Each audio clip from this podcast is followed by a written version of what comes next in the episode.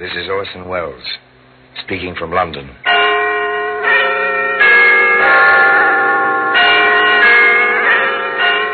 The Black Museum, a repository of death. Yes, here in the grim stone structure on the Thames which houses Scotland Yard is a warehouse of homicides. Where everyday objects, a kitchen knife, a roller skate, a violin string, all are touched by murder.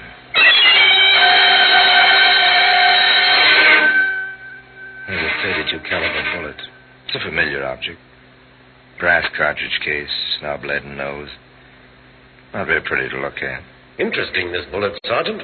Notice the back of the cartridge case. Yes, sir. It's for a centerfire weapon. The firing pin of the pistol must strike the center of the cartridge. Right.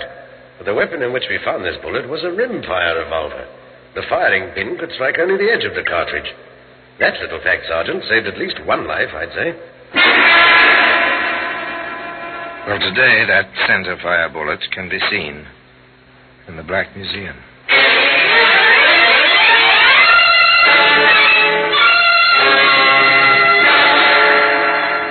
From the annals of the Criminal Investigation Department of the London Police, we bring you the dramatic stories of the crimes recorded by the objects in Scotland Yard's Gallery of Death, the Black Museum. In just a moment, you will hear The Black Museum, starring Orson Welles.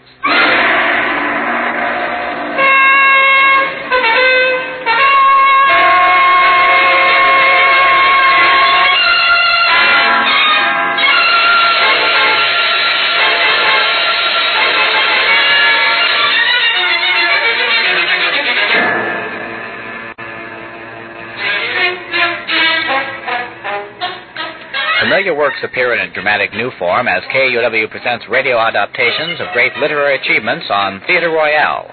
In coming months, Theatre Royale spotlights such notable stories as Oscar Wilde's Lord Arthur Savile's Crime, H.G. Wells' The Country of the Blind, and Robert Louis Stevenson's renowned Dr. Jekyll and Mr. Hyde. Hosts for the series are Laurence Olivier, Ralph Richardson, and Orson Welles. Listen to Theatre Royale every Thursday evening at 9.30.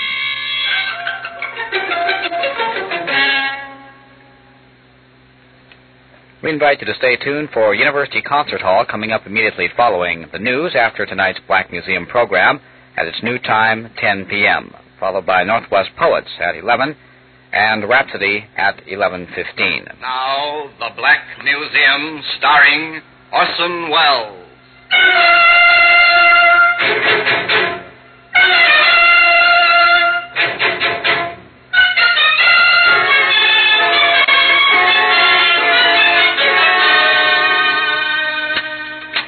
Here we are, the Black Museum. Scotland Yard's Museum. Museum of murder. Here lies death.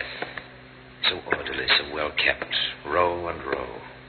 A macabre record of the violence of many generations. Each object in its place, each marked, tagged, carded with name and place and date.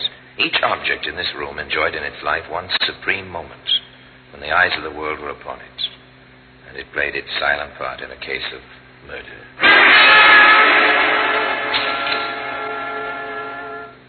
And here we are. Here's a jeweled ring, fit for a princess, but born of a mind like the Borgias.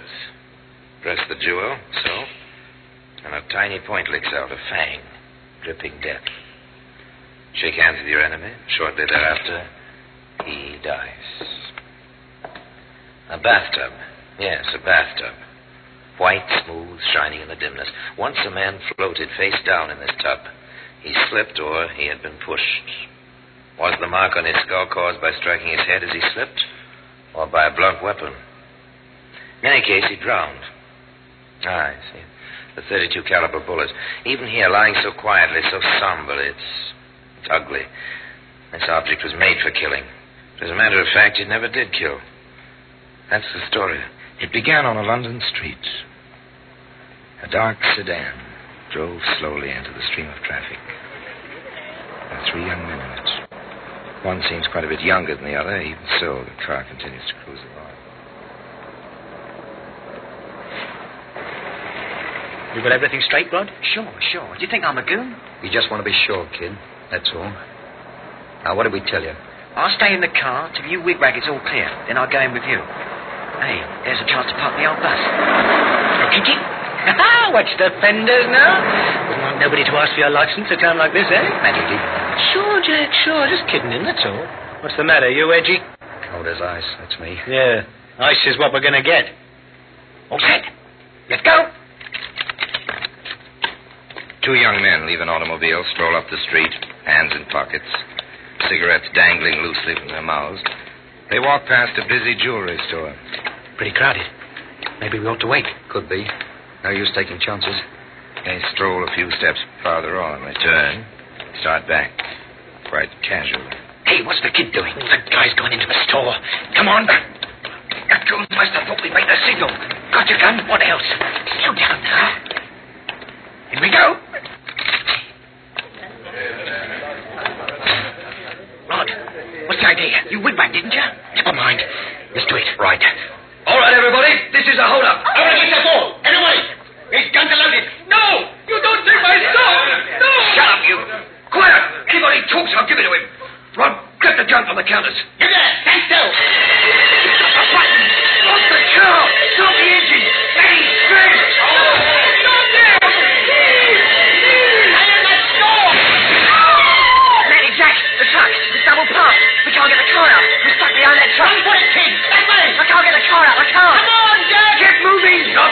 Stop! Stop, stop!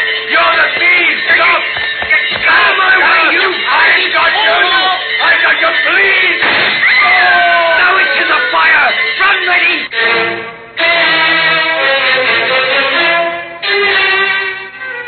A man lay dead on the sidewalk.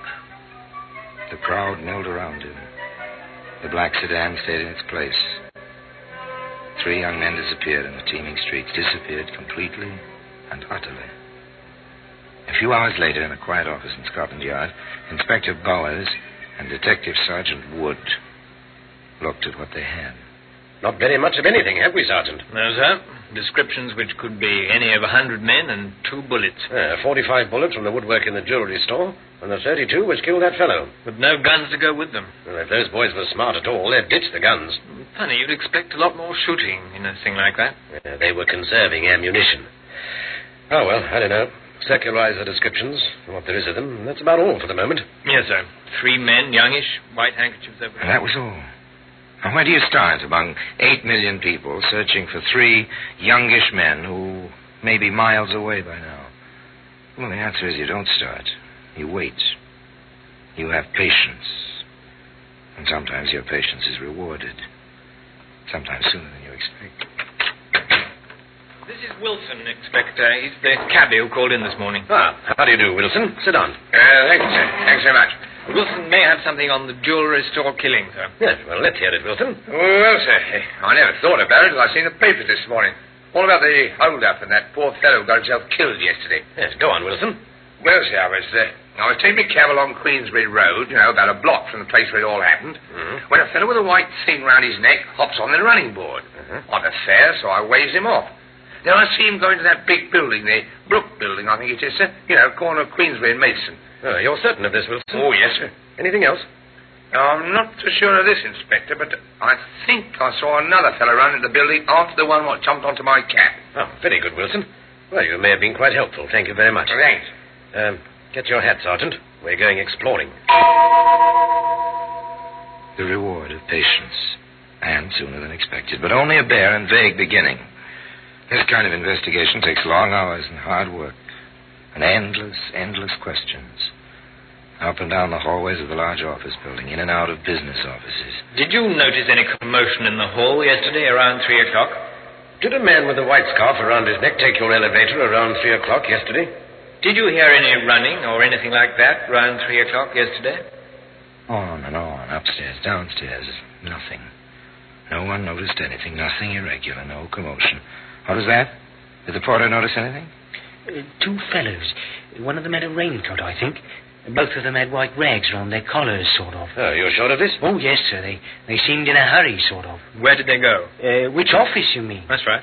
Well, I wouldn't know, sir. They, They went up the stairs just as I was putting some empty waste cans on the service lift. Oh, did you see the men again? Well, now you mention it, yes, sir, I did. Where? On the third floor it was. I was taking my mop to the hall. Uh, one of them was sort of half sitting on the stair rail. The other fellow was looking out of the hall window that opens onto Queensbury, sir. They uh, they didn't have the white rags, sir, but, but they were the same fellows. Uh-huh. Anything else? No, sir, not that I remember. Oh, Bob Saunders might know something, Inspector. Oh, who's this Saunders? Oh, he drives a van, sir. Been making deliveries to this place every afternoon for years. Ah, thank you. Right, well, let's go, Sergeant. Maybe Mr. Saunders does know something. We have your address. You'll hear- They reached the street outside, just as a large, rather decrepit truck, driven by an equally decrepit elderly man, pulled up to the curbstone. You, Pop Saunders? That's me. Who are you? Sergeant Wood, the Scotland Yard. This is Inspector Bowers. Yes? Have I done something? No, but you may have seen something that'll help us. Yes, sir. Were you here at this time yesterday? Yes, sir. I'm always here. This time of day. Well, did you notice anyone with a white scarf go into the building? Uh, running, perhaps? Oh, those two. Yes, sir, I did. Funny thing, they seemed in such a hurry. One of them had a raincoat. They came out later. No scarves, and no raincoat.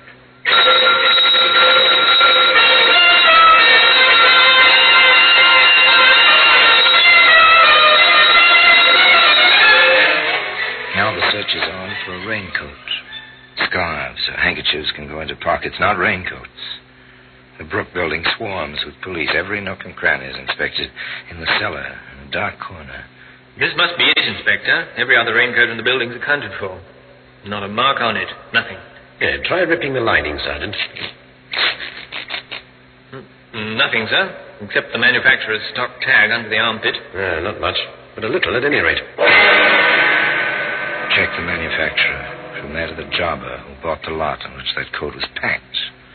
From the jobber to the retailer. It's times like this I thank heaven for rationing. At least they have to keep a record of the clothing coupons and the names of everyone who buys anything. A thin, a tenuous trail and a mountain of sales slips to go through. But nothing strikes a chord of memory. And then, the sergeant thinks of something. Inspector, when they make out these records, don't they write the last names first? Yeah, you're right. They do. Ah, well, back over it again. Here, how about this, Sergeant? Mac Stanley. The other way, Stanley Mack. Remember that name, Sergeant? Stanley Mack. Not a usual name. Yes, sir, I do. D- didn't he testify at a trial about two years ago? He did. The trial of Jack Georgeston. He was sent away for armed robbery. First offense. Light sentence. Pal Georgeston ought to be out by now. All right, let's get his dossier over here, Sergeant, and then invite him in for a talk. It may be interesting, if nothing else. Well, today, that center fire bullet can be seen in the Black Museum. In just a moment, we will continue with The Black Museum starring Orson Welles.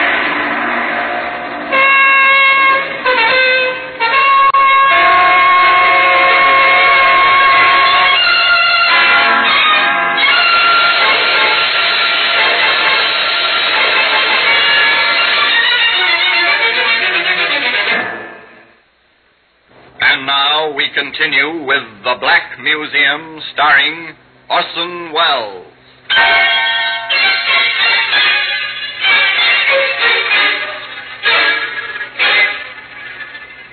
It was a long chance. One man buys a raincoat. This man happens to be a witness at another man's trial. The defendant is sent to prison for armed robbery under circumstances similar to the case under investigation. The inspector in charge sends for the convicted man's dossier and fines. Well, Sir Jack Georgeston was released from prison six days before the Queensbury killing. Well, let's have the young man into the yard, shall we, Sergeant? You'll be able to find him easily enough, I think. If not, we can suspect flight because of guilt, can't we? Send a pickup order out for him. Jack Georgeston was found. Found quite easily in London. Look, you haven't a thing on me, Inspector, and you know it. Maybe, maybe not. Sergeant, show um, Mr. Georgeston the garment. Here it is, Georgeston. Do you recognize it? There's a million raincoats like that. Ah, but not bought by Stanley Mack. Ah. Uh, that coat. You know it? Yeah. Yeah, I didn't have nothing against the rain last week when I got out. So Stan gave me the coat. Oh, where did you lose it? I didn't lose it. I never lost nothing. Except a little time recently. Yeah, we know about that. I figured you did. Keep a civil tongue in your head, Georgeston, understand? Okay.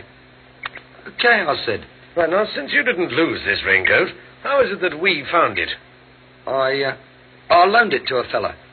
How should I know what he did with it? Oh, who had it? I don't remember. No. You receive a raincoat as a gift against the rain. Within a matter of days, you loan it to someone, but you don't remember to whom. That's right. I don't remember. You try him, Sergeant. Yes, sir. Speak up, man. Who had that coat? I don't remember. Well, maybe I can refresh your memory. The coat's hooked up with a murder. Now, who had it? I don't remember. I don't remember. That was Take the refrain. leave I don't remember. I don't remember. Nor could they make him remember. Finally, they let him go. There was nothing to hold him on. But Inspector Bowers said, I want a tail on him, Sergeant. 24 hours a day. We'll pick up his friends one by one and see where he leads us. One of those friends was a boy named Rodney Hamilton.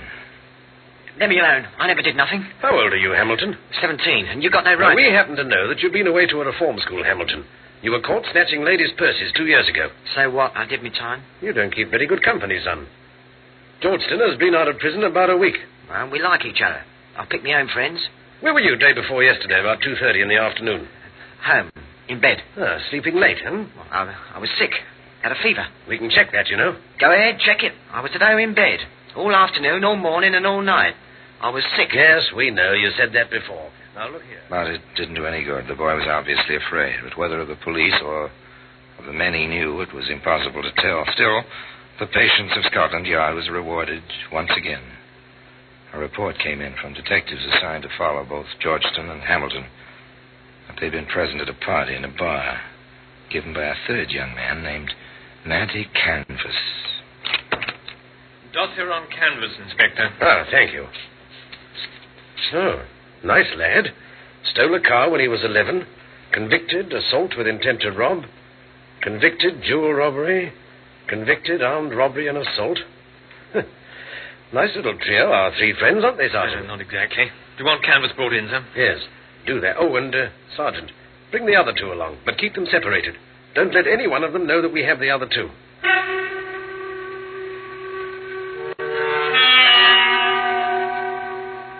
Nothing highly dramatic, merely routine, Scotland Yard routine, recognizable as standard practice by any policeman in any large city. Bring him in for questioning.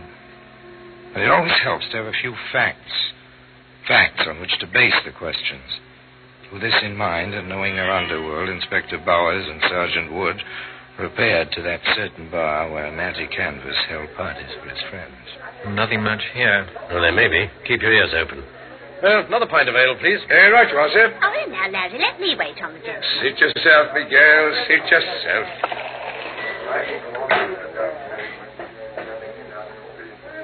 Oh, well, down the hatch. Right.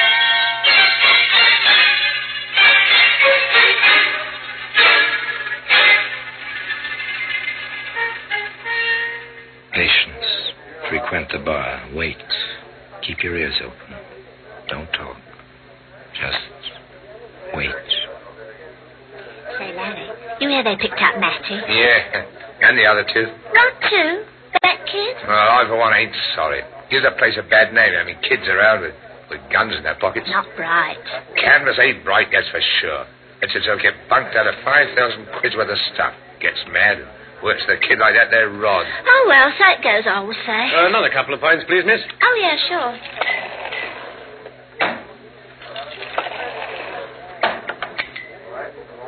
There you are. Um, do you know a lad named Canvas? Me? I don't know nobody. Uh, how about a kid named Hamilton? You think I'll keep track of everybody comes in here? Yeah, that would be difficult. I, um, thought I heard you mention Mr. Canvas by name. So did my friend here. Then you thought wrong. We don't encourage conversation with the elder. No, I don't suppose you do. Um, care to have a drink on us? I'm not certain that I drinks with cops, mister.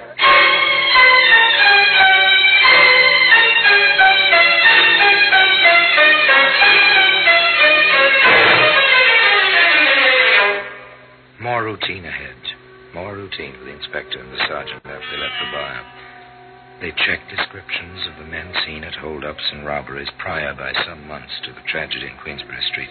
In one case, a description tallied with Matty Canvas. Mr. Canvas was invited out of his cell and into the inspector's office. All right, Canvas. You've been identified on the Davis job. You'll do a good long stretch for that. You may as well tell us what you know about the Queensbury shooting. I don't know nothing.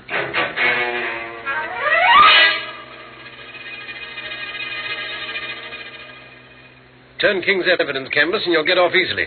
Otherwise, it's a hanging matter. You can't pin that one on me. I was miles away. I can prove it.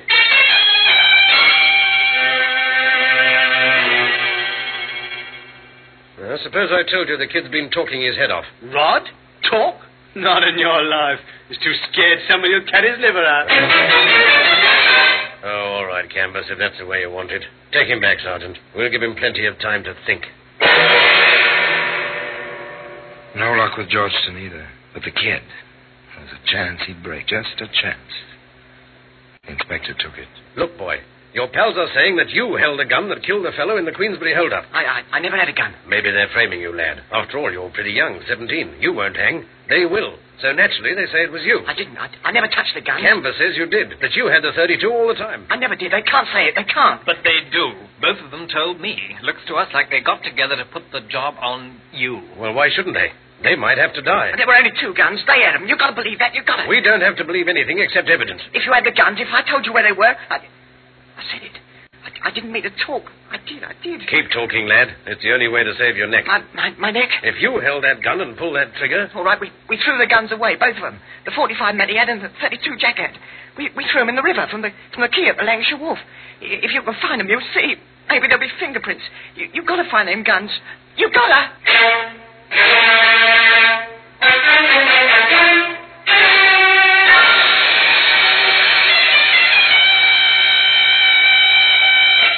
Ballistic report, Inspector. The 45 fired the bullet we found in the woodwork. The 32 killed the man in the street. And it's funny, half the cartridges in the 32 were rimfire. The other half was center fire. Those didn't go off. If they had, chances are there'd have been a lot more murder. And today, if you're interested, you can find that center fire bullet in a place of honor in the Black Museum.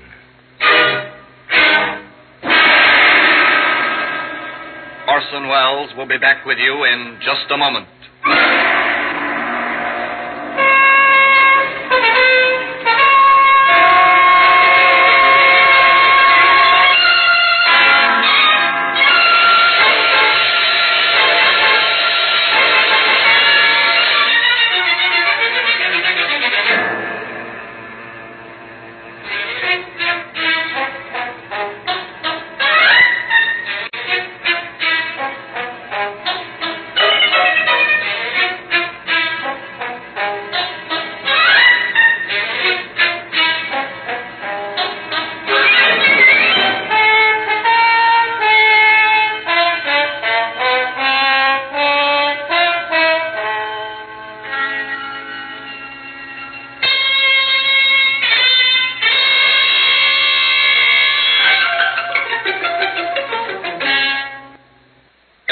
Uh, person is Orson Welles. It's an accepted fact in police work that 80% of the occupants of our prison either were talked there or talked themselves there. In this case, it was patient police routine plus the talking of young Rod Hamilton, which put Rod behind bars for the rest of his life and brought Georgeston and Canvas to the 13 steps and the rope one morning at 8 o'clock. There's a postscript to this story. The use of a gun by an English criminal is rare. Nor in England do the police go armed in their normal course of duty. The Hamilton case was one of the more obvious symptoms of a post war disease of violence. The death of Georgeston and Canvas is not without its effect on this disease. For days, weeks, and even months after their execution, pistols, guns, knives, many of them perhaps innocent wartime souvenirs, others of more dubious origin, were found by the police on rubbish heaps, disused gardens, on the mud banks of the River Thames. The criminal world of London had come to terms with their traditional enemies at Scotland Yard. And perhaps, after all, the innocent man had not died in vain. The bullet that killed him, the center fire bullet, remains in its customary place in the Black Museum. And now, until we meet next time in the same place, I tell you another story about the Black Museum. I remain, as always, obediently yours.